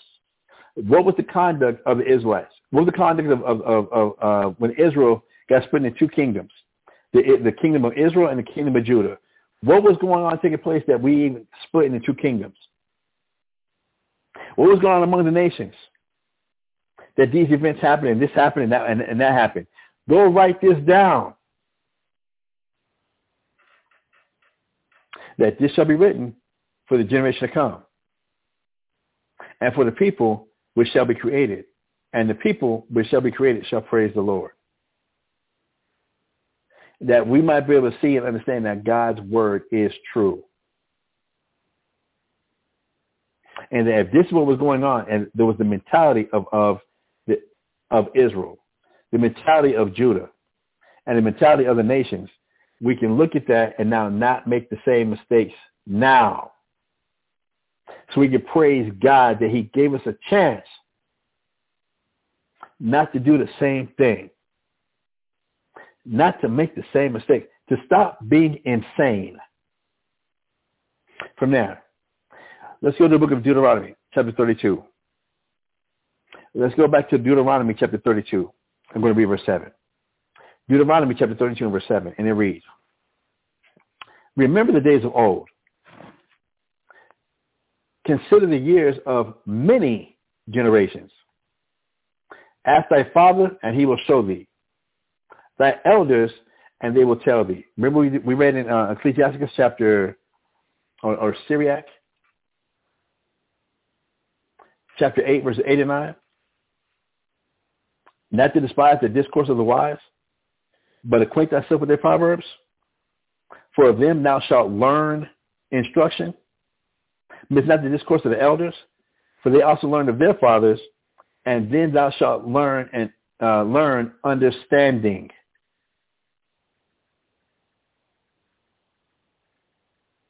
So, Deuteronomy chapter 30, 32 verse 7. Remember the days of old so for a lot of us, we don't remember the days of old. We don't remember that. We don't even remember that we were the Israelites. We don't even remember that we were the Israelites. So something had to be written down, even to give us the breadcrumbs, just to get back to that point. Just to get back to that starting point. We're the Israelites. That's not a racist thing. It's a fact. We're the Israelites. When Columbus got to the Americas, and with the arrival of Columbus come to the Americas, and the arrival of all the modern day Christianity religions that came, the people that were already here, who were they before they got the titles and got the names and the, and the, the labels that we got were the Israelites. Before we learn anything about education, money, business, Masons, quote unquote Christianity, being a Muslim, before any of that, before learning I'm a Crip or a Blood or a Piru, before learning I'm a gangster disciple, I'm a thug, before learning anything about hip hop, bebop, rhythm and blues, so-called gospel music, before any of that, who were the people that were here? Who are they? Why were they over here? Why have they been destroyed the way they've been destroyed? Why are they on the reservations to this day? The people that were brought here on slave ships, who were they? Before they were called anything African, who were they? Well, they're the, the Jews that escaped out of Jerusalem during the time when Rome destroyed them in 70 AD. That those Jews, those Israelites, fled down into Africa, stayed down for over 1,500 years, and then they were gathered together by their enemies, the Arabs and the so-called Africans, the natives of Africa, and they were brought over in the transatlantic slave trade and the, and the Pacific slave trade. They're the Israelites. Well, damn, but why did this happen? Because they didn't keep the commandments of the Lord their God. That they didn't look at the, the record and the histories of their forefathers, but they copied their forefathers in the same mistakes in the same sins, in the same iniquities. That's what happened. So now we're at a point where uh, 2023, a lot of us might not know who our parents, our fathers were. We might not. But does that negate the fact that the record of the Bible is still here? Not at all. That the history contained in the Bible is still in, infallible So Deuteronomy, Deuteronomy chapter 32 verse 7. Remember the days of old. Consider the years of many generations. Many generations. Did y'all, did y'all catch that? And for many of us, we can't consider the years of many generations, but that's why records were left. If we consider the years of many generations and the records that were left, we won't have to try and depend on no uh, Ancestry.com. Can try and go trace our DNA, we can go read the records. Ask thy father, and he will show thee, thy elders, and they will tell thee. Right? The elders of the nation of Israel. Jeremiah, Isaiah, David, Moses, Joshua, Ezra, Nehemiah, Zechariah, Malachi, Micah, Baruch, Go and ask our elder. Go and search out the records. Paul, Peter, James, Philemon. Go search out the records. Go get the history. Go get what they wrote down. Ezekiel, Daniel, Nahum, Obadiah. Go search it out. Esther, Job. Go check it out. Go study. Go get the records of the history that was left.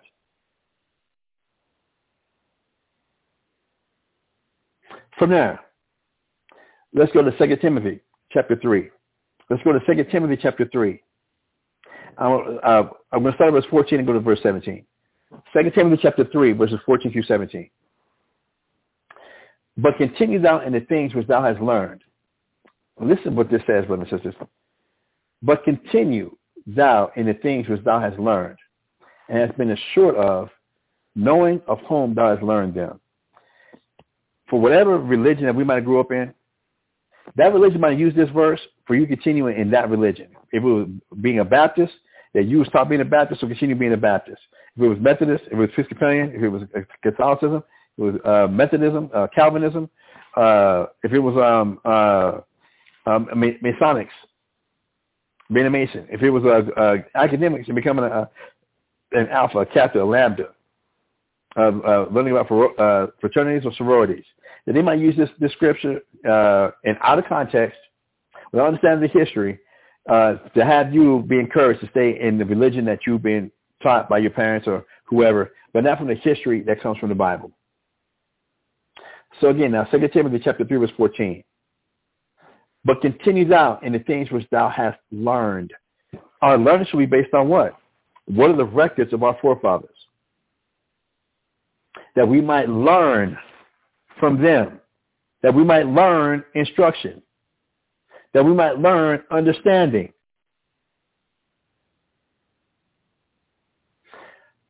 But continues out in the things which thou hast learned and has been assured of,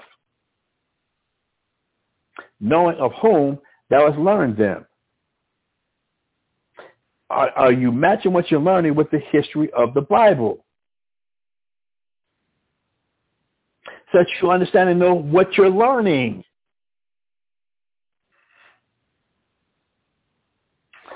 And that from a child, thou hast known the holy scriptures, which are able to make thee wise unto salvation through faith which is in Jesus, uh, Jesus Christ. When Paul wrote this to Timothy, what were the scriptures that, that, that, that Paul was referring to? It can't be this letter that was being wrote to Timothy because that's what this, this was. It was a letter to Timothy. It was the second letter that he wrote to Timothy. So the only scriptures he could be talking about is the records that were left of what we call the Old Testament and the Apocrypha. And of those things that were written in the Old Testament and the Apocrypha concerning Jesus Christ, the Messiah.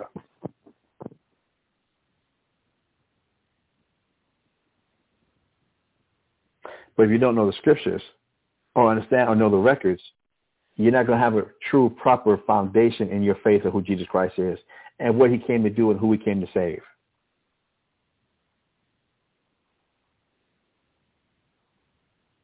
You're going to be just a little bit off or a lot off. Verse 16 now, 2 Timothy chapter 3, verse 16. All scripture is given by inspiration of the Most High and is profitable for doctrine, for reproof, for correction, for instruction in righteousness. In Ecclesiasticus, we get from the Apocrypha, what it tells us that the elders were going to do, they were going to, from them thou shalt learn instruction. From them thou shalt learn understanding, proper understanding. All scripture is given by the inspiration of God and is prof- profitable for doctrine, that this shall be written for the generation to come. From the time that David wrote that, or when, when he told Isaiah, he told Jeremiah, write it in the table, write it in the book, that it might be forever. Write this down. So this is going to profit them. This is going to profit us in our relationship with God, in our relationship with the Most High, the God of Abraham, the God of Isaac, and the God of Jacob. That it's going to be profitable for us. It's going to be profitable for doctrine. It's going to be profitable for reproof. It's going to be prof- profitable for correction. It's going to be profitable to give instruction in righteousness.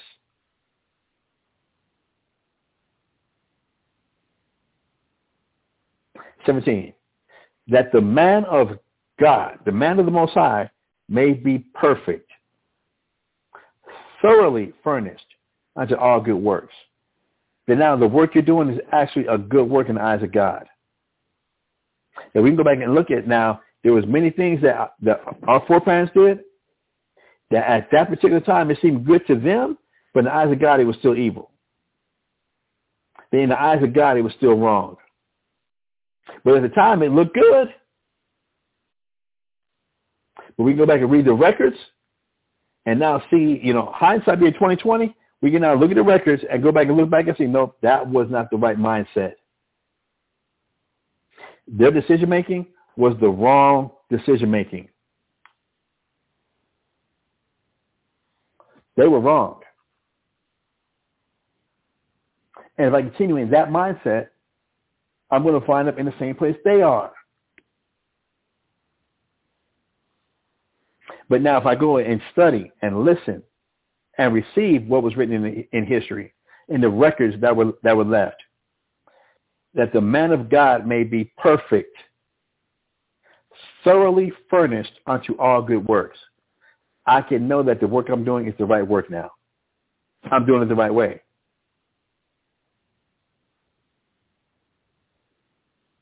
I have the records to back me up.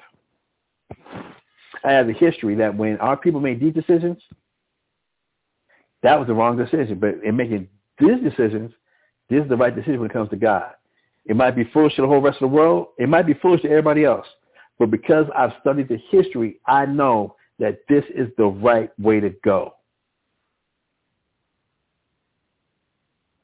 One thing, brothers and sisters, as, as we are going over, over this class, as I've, we've been researching, and, and again, from Tubbs Park classes, I, I can't give enough props to the brother because I'm, I'm very honored uh, to, to know him. That the Most High allowed me to be a small part of the Most High giving him any little thing I've been able to give him. But not even that. You know, that was the wrong thing to say. I'm honored that to be able to see the growth of this man. To have been there when he first came into the, the uh, into the school. From when he first came to the school, uh, before he had his Hebrew name, back then it was who? Labia and Arakiah. I can't remember their their, their their their their Jake names right now. I really can't. Damn. I don't want to. I don't want to. But to see his growth from there and, and what he's able to go into and, and, and, and the research and the things he's able to bring out and teach, I'm inspired by it. To see that is incredible. The reason I'm bringing that out is not just to, to blow the brother Tubbs pile of all praise and glory to the Most High in Christ. But as he's been going over a lot of his research, it's just been inspiring me to go back and look at it. One question I've always had, brothers and sisters, and maybe y'all have too. What did the Israelites do? What were they worshiping that got God so angry? What were the Baal, Baal Peors and the Baal Zebubs and the um, and the Ashtoreth and the Astartes uh, and, and Molech? What was all that about? What was really going on? What was that? What was that?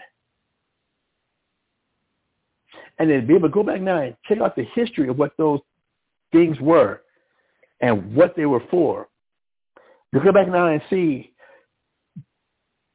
that a lot of things that we call Christ, Christianity today, the practice of what we call Christianity today, the, the, the traditions and the rituals that and the customs that we hold on to, and we want to uh, say that it's Christian Christian based, it's Christianity, it, it, it's Jesus based.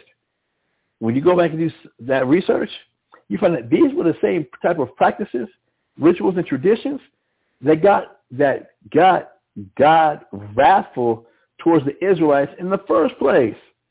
But we never matched the history. We never went and searched out the history. We're thinking the zodiac is something, you know, it it it it is is but it's, it's something useful. It's a tool. not realizing that nope. Jeremiah, God told Jeremiah, have write it down, but not the ways of the heathen. And being dismayed, at the signs of heaven for the heathen are dismayed at them. What are the signs of heaven? What are the signs of heaven? The zodiacs. But we, we, we throw it around so trivially these days. Not realizing that it was that type of mindset and, and those type of practice and rituals and things that we were doing that got got that got the Father mad at us in the first place. Birthdays. Why do we like candle on birthday cakes? Because it represents the Queen of Heaven. Who's the Queen of Heaven? The moon. Where people was worshiping the moon. That the glow of the candles on the cake represents the glow of the, the luminescence of the moon. But we don't put that together and realize that a lot of the ancient rituals that people did, we still carry on today. It is just called by a different name. It's a different celebration. We think that the Christmas holidays is something uh, special designed for, for Christ and his birth, and got nothing to do with it, but it goes directly back to, to the Saturnalia, the worship of, of the, of the, uh, the planet Saturn and Bacchus. All the sporting events and all the revelry and the drinking and debauchery that t- takes place in the wintertime. We don't put two and two together because we don't go back and match the history. We don't study the history to see and, and study the records that were left of what they were doing and what was happening, that this is what was going on. We don't go back and do that. So we miss out a lot. So we miss out that the man in verse 17, that the man of God may be perfect, thoroughly furnished unto all good works. Now we have this mindset of, well, can't nobody be perfect? Don't judge me as nobody perfect. But if we went and studied the history, study the records, we'll be thoroughly furnished unto all good works. That's a, a very important key to the foundation of establishing our faith in Jesus Christ, in Christ Jesus, in the Messiah, in the Hamashiach Yahushua. From there, let's go to Isaiah chapter 33 and verse 6.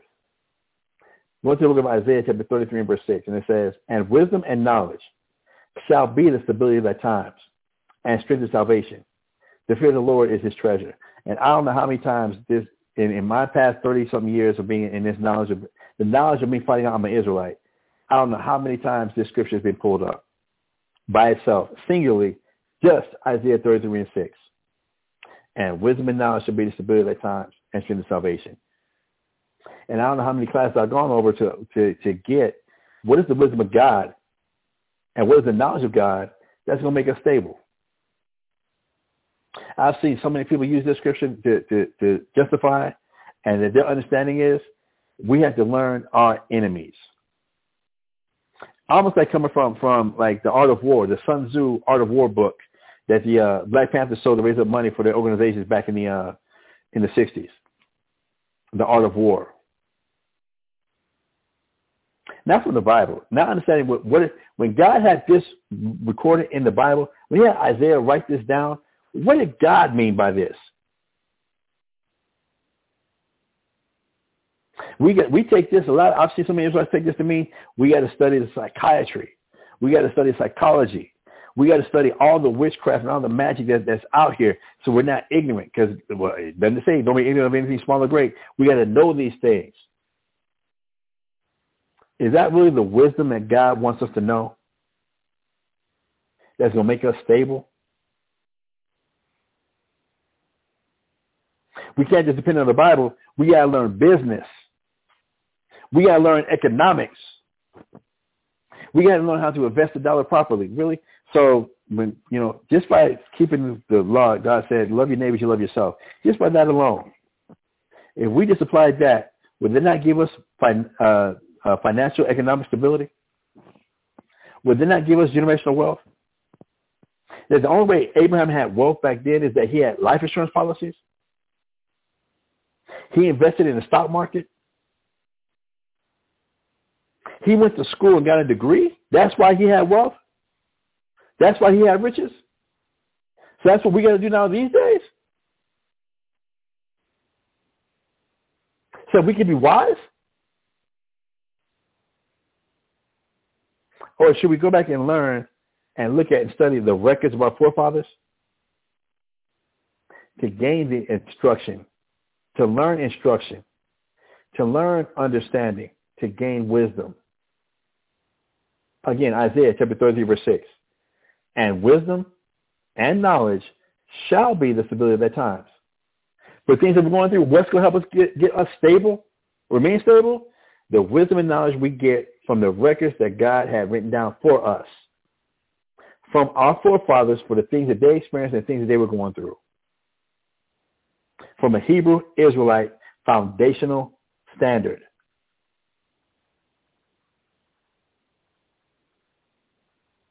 That that's going to be the strength of our salvation, the salvation of the nation of Israel,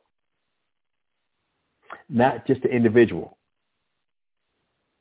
The fear of the Lord is his treasure. From there, we're going to go to Ecclesiasticus chapter 6. And this time is going fast, y'all. This time is going fast. I got a lot of scriptures I want to get to. I'm not going to be able to get to them all. Uh, I'm going to the Apocrypha again, Ecclesiastes chapter uh, 6 and start at verse 22. Uh, Ecclesiastes or Sirach, chapter 6, I'm starting verse 22, and we're going to read down to, uh, through 37. So now, Isaiah 33 and 6 told us what?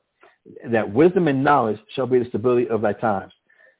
Do we have the wisdom that comes from our forefathers, as written in the Bible? Or does some a prideful man want to make sure that, that his kids are just following his wisdom, what he says to do? Or are we really getting into the wisdom that comes from our forefathers that God had written down in the Bible?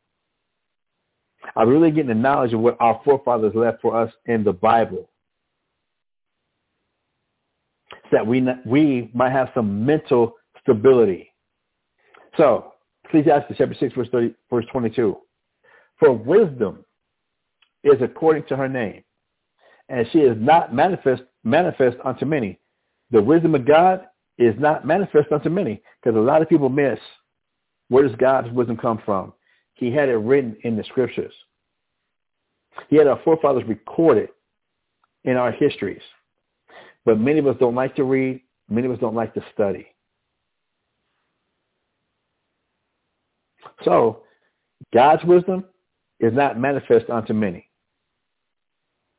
Verse 23, give ear, my son. Receive my advice and refuse not my counsel. And put thy feet into her fetters and thy neck into her chain. And bow thy shoulder and bear her. And be not grieved with her bonds. If you really want to get this, get wisdom, and you really want to get this understanding, hold on to the discipline that you're going through. Just go through it. As my sister Wally died, like like to say, keeps uh, reminding, trust the process. Trust the process. Verse 26. Come unto her with thy whole heart. Don't be like second guessing. Why well, I gotta go through this? This is stupid. This is dumb. Come unto whatever it is you're going through from what our forefathers instructing us with your whole heart. And keep her ways with all thy power. Search and seek, and she shall be made known unto thee. And when thou hast got hold of her, let her not go. Once you get this understanding, you get this wisdom, you get the history from what our forefathers wrote uh, to us, don't let it go. Verse 28. For at the last thou shalt find her rest, and thou shalt be turned, and it shall be, and that shall be turned to thy joy. Trust the process. Verse 29. Then shall her fetters be as a strong defense for thee, and her chains as a robe of glory. For there is a golden ornament upon her, and her bands are purple lace. You're going to be majestic you're going to shine. Thou shalt, we as a nation, thou shalt put her on as a robe of honor, and shall put her about thee as a crown of joy. My son, check this out, verse 32. My son, if thou wilt, if you choose to, if you make the decision, if thou wilt, thou shalt be taught. You can learn from our forefathers and what this Bible is talking about. If you will, you'll be taught. And if thou wilt apply thy mind, thou shalt be prudent. Apply your mind to what has been written in these scriptures, to the history of what our forefathers went through. Then you're going to be prudent. When it comes to what God wants. Verse 33. If thou love to hear, thou shalt receive understanding. And if thou bow thine ear, thou shalt be wise you know, it, it, it's similar to what, what, what they say. God gave everybody two ears and one mouth so that you can do twice as much listening as you do talking. Stop talking and listen. Stop trying to show people you're smart, you're wise, you got it. You don't need nobody to tell you what to do. You already got to figure it out. You have to love to hear if you really want to get understanding. You have to bow your ear. You have to make your make yourself listen if you really want to be wise. Verse 34. Stand in the multitude of the elders. Them old cats.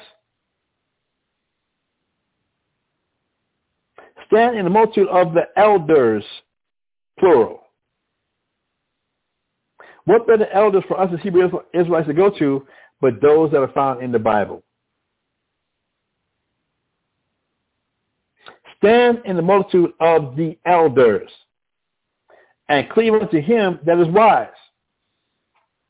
Who is wise in the ways of the Most High? Who knows how to make decisions based on what pleases God? Verse 35. Be willing to hear every godly discourse. Remember how it was just said to us in, in chapter 8? Don't miss the discourse of the elders. Don't miss the discourse of the communication or the talk or the parables of the wise. The par- and I'm, I'm going to lend that all the way back to what the scripture says. To the records that our true elders, our true fathers left us.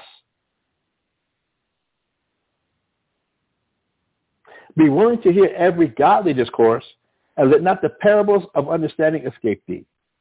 And if thou seest a man of understanding, get thee betimes unto him, and let thy foot wear the steps of his door. Get next to that man. The only for him come to you. Go to him. Get your Bible out. Get to the book. Go study. Verse 37.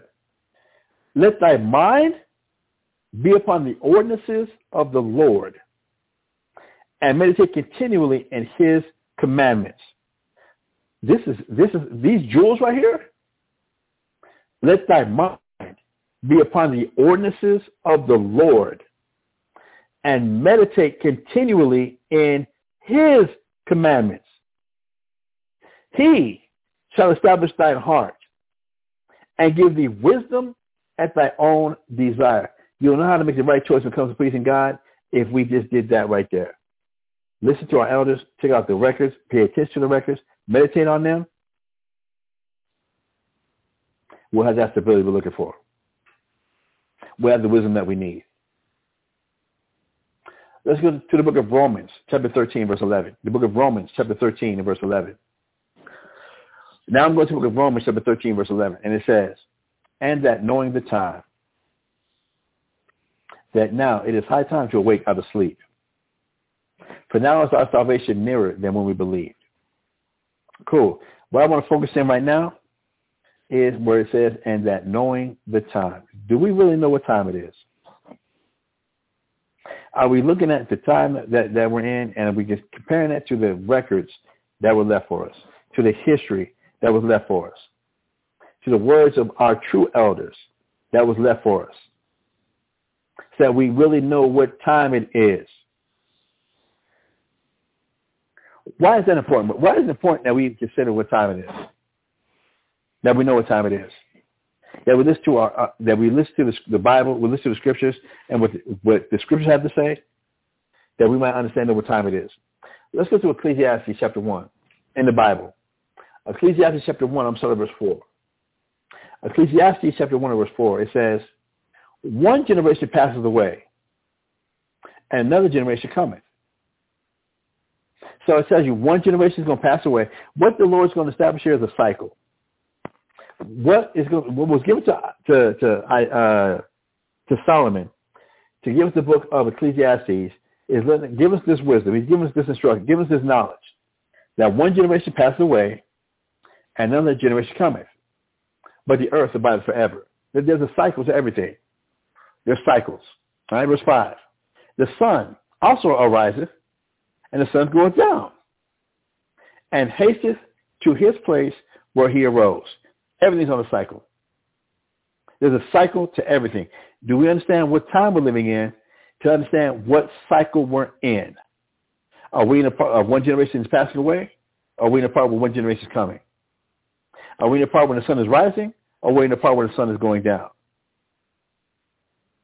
Verse 6. The wind goeth, where it, uh, goeth toward the south, and turns about unto the north. It whirls about continually.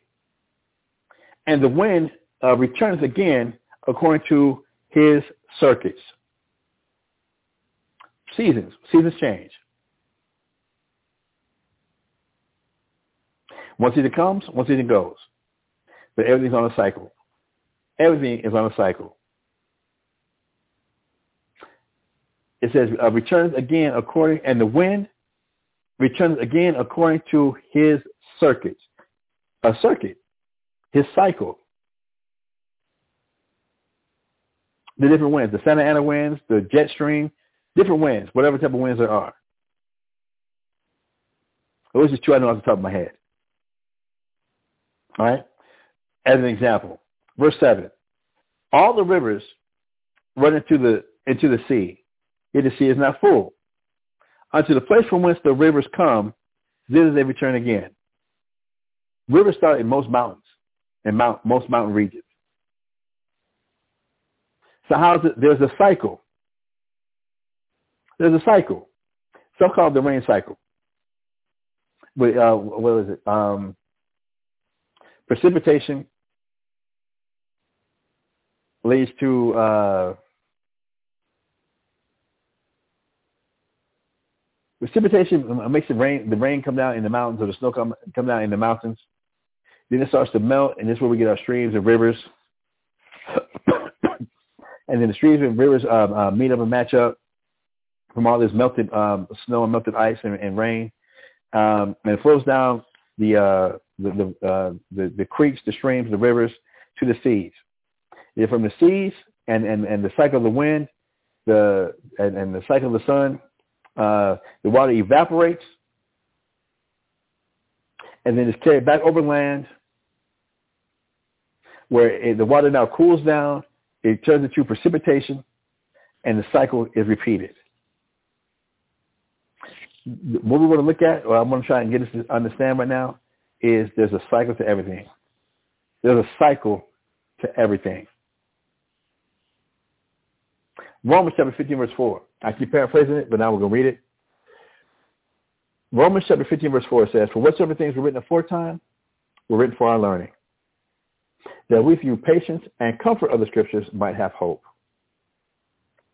So things that the Father had written for us, the records that were left for us, and this thing called the Bible, it was written for our learning. That with your patience and comfort of the scriptures, that we might now have some hope as Hebrew Israelites. And what's the right choice, the right way to go? What's the right mentality to have? Why is that important? Why is that important? When we go to Ecclesiastes chapter 1, going back to Ecclesiastes chapter 1 and verse 9, it says, the thing that has been, it is that which shall be. And that which is done is that which shall be done. And there is no new thing under the sun. I want to establish for us that there is a cycle that with, with the Father, with the Creator, the God of Abraham, Isaac, and Jacob, everything's on the cycle. Everything is on the cycle. So Solomon is telling us here, Ecclesiastes chapter 1 verse 9, that the thing that has been, meaning that which was in the past, it is that which shall be. It's going to come back. It's going to cycle back. And that which is done, whatever things that were done in the past, is that which shall be done. Those things are going to come back in the future. And there is no new thing under the sun. Everything's on a cycle. So to get the records of our forefathers, to get the history of our forefathers, to learn from them and understand that things that happened to them is going to happen to us. Do we make the same choices they made or not? Knowing that everything is on a cycle. All right? That was Ecclesiastes chapter 1 verse 9. Uh, now verse 10. Ecclesiastes chapter 1 verse 10. Is there anything wherever it may be said, see this is new? It has been already of old time. Look at what's being said. Can we really say this that this is new? Solomon's letting us know the wisest king that was ever on the planet Earth has been already of old time. But if we don't understand or know the history or the or, or the understand the history or the records that were left for us, we'll think it's something totally brand new. It says, is there anything wherever it may be said? See, this is new. It has been already of old time, which was before us. Verse 11. There is no remembrance of former things. Neither shall there be any remembrance of things that are to come with those that shall come after. How do you remember something that hasn't came yet? You don't.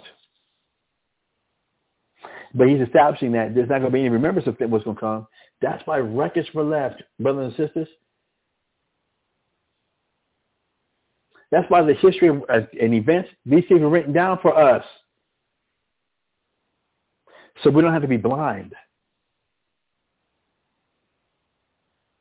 Let's go to Ecclesiastes chapter 3, verse 15 in the Bible. Ecclesiastes chapter 3, verse 15. It says, that which has been, has been is now. Listen, that which has been is now. And that which is to be has already been. And the Most High requires that which is past. And God requires that which is past. It's going to come, events and things are going to come back again. However, things that happened in the past are going to happen in the future. Everything is going to cycle, is going to come back. If we're not studying the records, if we're not studying the history, we're going to be bound to make the same mistakes our foreparents did or we can learn from what they did and make the right choices now. All right. From there, um, Ecclesiastes chapter 6 and verse 10. Now I'm going to look at Ecclesiastes chapter 6 and verse 10. And it says, that which has been is named already, and it is known that it is man. Neither may he uh, contend with him that is mightier than he. So in all these things that, that, that Solomon given uh, uh, hints about, the thing which has been that's going to come back is men. And it is known that it is man. That we're not going to remember, but this is why we left ourselves records. This is why we wrote down these histories. So as the events and everything comes back around, we can now know what's the right decision. We can now know what's the right way, what, right way to go. All right. With that, I do believe that's going to be it for today, brothers and sisters. I, I'm, I'm hearing I got 10 seconds left. I want to go to real quick. I need to pull up my Facebook page real quick. I put I put this post up yesterday, and I thought I put it in this class here, but I didn't. But I do want to get this thing that I did put up. Give me one second, y'all. Give me one second, one second, one second.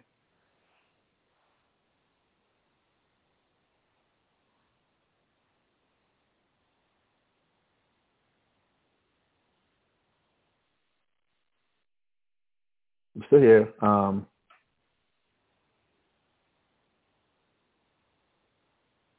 I got to get this. Let's go to Proverbs chapter 18, verse 2. This is going to be the last one for today. I know my two hours is up. For those who might be listening through, through the website, I know that it, it shuts off at two hours. For those who might have called in or you catch in the archive, um, this is coming through the phone, so so it's going to last a little bit longer. Uh, let me pull this up to Proverbs chapter 18, verse 2 if we understand things were aforetime written for our learning, and that records were left so that we will be able to praise God properly, that we can know what's the right decision to make, that the, that the Most High didn't leave us so blind, that we should go and listen to our and study our, our records, our history, and make sure that's a part of our foundation of what, we, of what we're dealing of what we're dealing with when we don't want to go to and look at our history and look at the Bible as the history book of the Hebrew Israelites and understand that events that happened to our foreparents back then are going to be very similar events that happen to us now and, and to help us understand what choices we should make and not make. And we're going to just go uh, go through this on our own and just lean on my own understanding. I ain't going to let nobody tell me what to do. I ain't gonna let nobody control me. Huh. Okay. Proverbs chapter 18 verse 2 says this. A fool has no delight in understanding, but that his heart may discover itself. Did we hear this? A fool has no delight in understanding. And where does God tell us understanding comes from? Let me look at the understanding from the elders. And I'm just talking about elders of, of, of uh, in a house. I'm just talk about elders of a camp, a school, or a church. Let me go set up the, the, the, the understanding of our forefathers in the scriptures. Let me go search out their understanding. Let me go search out the understanding they got from their experiences that they wrote down for us today. A fool has no delight in understanding, but that his heart may discover itself. Now, one thing we, we know is when, when the Bible talks about the heart, it's talking about a person's mind, a person's own thoughts, how they put things together, how they see it.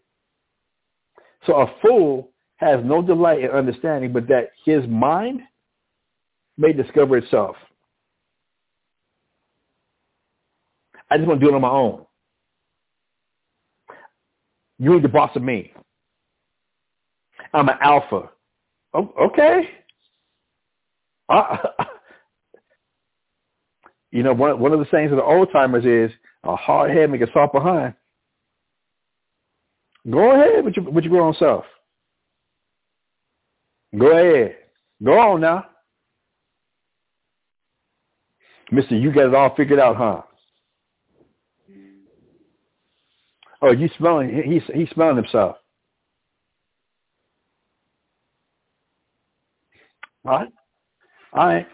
I wanted to get the commentary on this from John Gill. I want to get the commentary of this from John Gill, and this guy I'm in this class. So this is the commentary from John Gill. And you can look it up on, um, in, uh, in, your web browsers, the John Gill uh, exposition of the uh, entire Bible.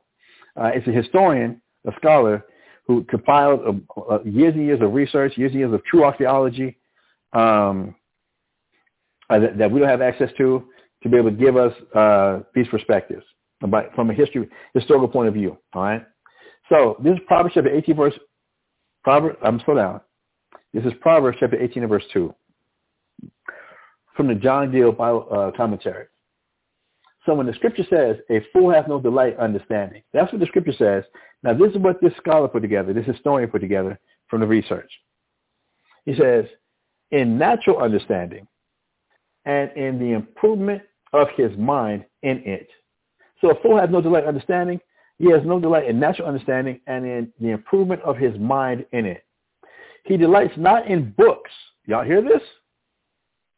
He delights not in books, nor in the conversation of men of learning and sense, or in spiritual understanding, in the understanding of spiritual things. These are foolishness to a natural man. Nor does he delight in reading the scriptures, nor in hearing the word, and attendance on it in the house of the Most High, house of God, but is weary of such exercises. Of when the scripture says, a fool has no delight in understanding. All right? Now, when the scripture says, but that his heart may discover itself, this, this is what the commentary says now and the folly and the folly that is in it. Meaning the foolishness that is in it. Such men only uh, desire to have some knowledge and understanding, to make a show of it, that they may be thought to be wise, and to be capable of taking on things as if they understood them when it is only to the exposing of themselves and their ignorance. One person's uh, some persons attain no more learning and knowledge than just to be capable to know that they are fools. Or, but discovery of his heart, he delights in discovering that not the not the wisdom, but the folly that is in it. All right. So I just want I did want to bring that out and, and, and as a part of this class that, that we're going over of how important. I hope that the gist of what comes across in this class is how important it is for us to study, and how important it is for us to put the links of history to our studies. That our foundation in our study needs to be based on the history of, of the Hebrew Israelites in the Bible, because that's what the Bible is. It's the history of the Hebrew Israelites. To help us make better choices, make, in the eyes of God, better decisions. So that we're stable and know that the decisions we make are right in the eyes of God, regardless of what the world says. That we're going to trust the process. That we're going to trust the process. All right, brothers and sisters. Thank everybody who had a chance to tune in, whether you called in live at 646, area code 646-668-2568, whether you, whether you came in uh, through the web browser and was checking us out at www.blogtalkradio.com forward slash Mashahba, M-A-S-H-A-H-B-A. Um, or you caught one of our archive shows on iHeartRadio podcast, on Apple iTunes podcast, on Google Podcast, or Podcast Addict. I hope you guys got some got some. Uh, um, I was able to convey some information, some practical knowledge, some understanding of why it's important for us to put the link, the missing link, that put the link in of that history. Why it's important to get into the Bible and get that history and make the connections to history because we are but of yesterday. The most is going to have the same events cycle back around again. So let's make sure we're getting the history so we know what to make, what, what choice to make for our future. Or we keep being insane and keep making the same mistakes our forefathers made because we just won't sit down and open the books. We won't sit down and let ourselves get taught. We won't sit down and let somebody show us the decisions that we made that were made in the past, why they were good. And when I say the past, I'm talking about the past of the entire nation of Israel. I'm not talking about our past in, this, in our past lives right now. I'm talking about the past of the history of the Hebrew Israelites. Going all the way back to Moses, going all the way back to Adam, going all the way back to Abraham, going, uh, getting their histories and bringing it forward. And bringing it forward. Hopefully, again, uh, this you was able to get some out of this. Uh, that, that is my prayer. And if you'd like to uh, help help us keep the Blog Talk uh, Bible podcast running, I am taking donations on Cash App at Mashahba, M-A-S-H-A-H-B-A, or on Google Wallet, uh, uh, Mashahba, M-A-S-H-A-H-B-A, 575 at gmail.com. I'd like to help us keep our, keep our, our, our shows going. So with that, uh, tonight being Wednesday, tonight is Wednesday night, uh, you're definitely invited uh, to check out our school here in San Antonio, uh, either on, on, online or actually visit the school starting at 7 p.m. at ISBHPK uh, San Antonio, or to check out our, our school in Houston uh, at ISBHPK Houston. Again, both those classes starting at 7 p.m., uh, going to 9 p.m., or 7 to 10 in San Antonio, 7 to 9 for Houston. Uh, and uh, please check out our Five Minutes of Wisdom, Hebrew Media Corps, or any other uh, YouTube classes that we have going on on the archives. And please check out tomorrow being Thursday. Tomorrow being Thursday as we get another edition, another episode of Talks About Thursdays for your for your information, episode four. All right, for your information, episode four. Uh, please please check us out. All right, um, we're trying to help us all get out of here. We're working on, on our own salvation with fear and trembling, just like you are. All right, we are most definitely not saved yet as a nation, and that's what we're praying for, for the nation of Israel to finally be delivered, for the nation of Israel to finally be saved. All right, so thank you for, for, for tuning in. My name is Mashahba, and for ISBHPK Bible Talk, I would like to say shalom. Sure.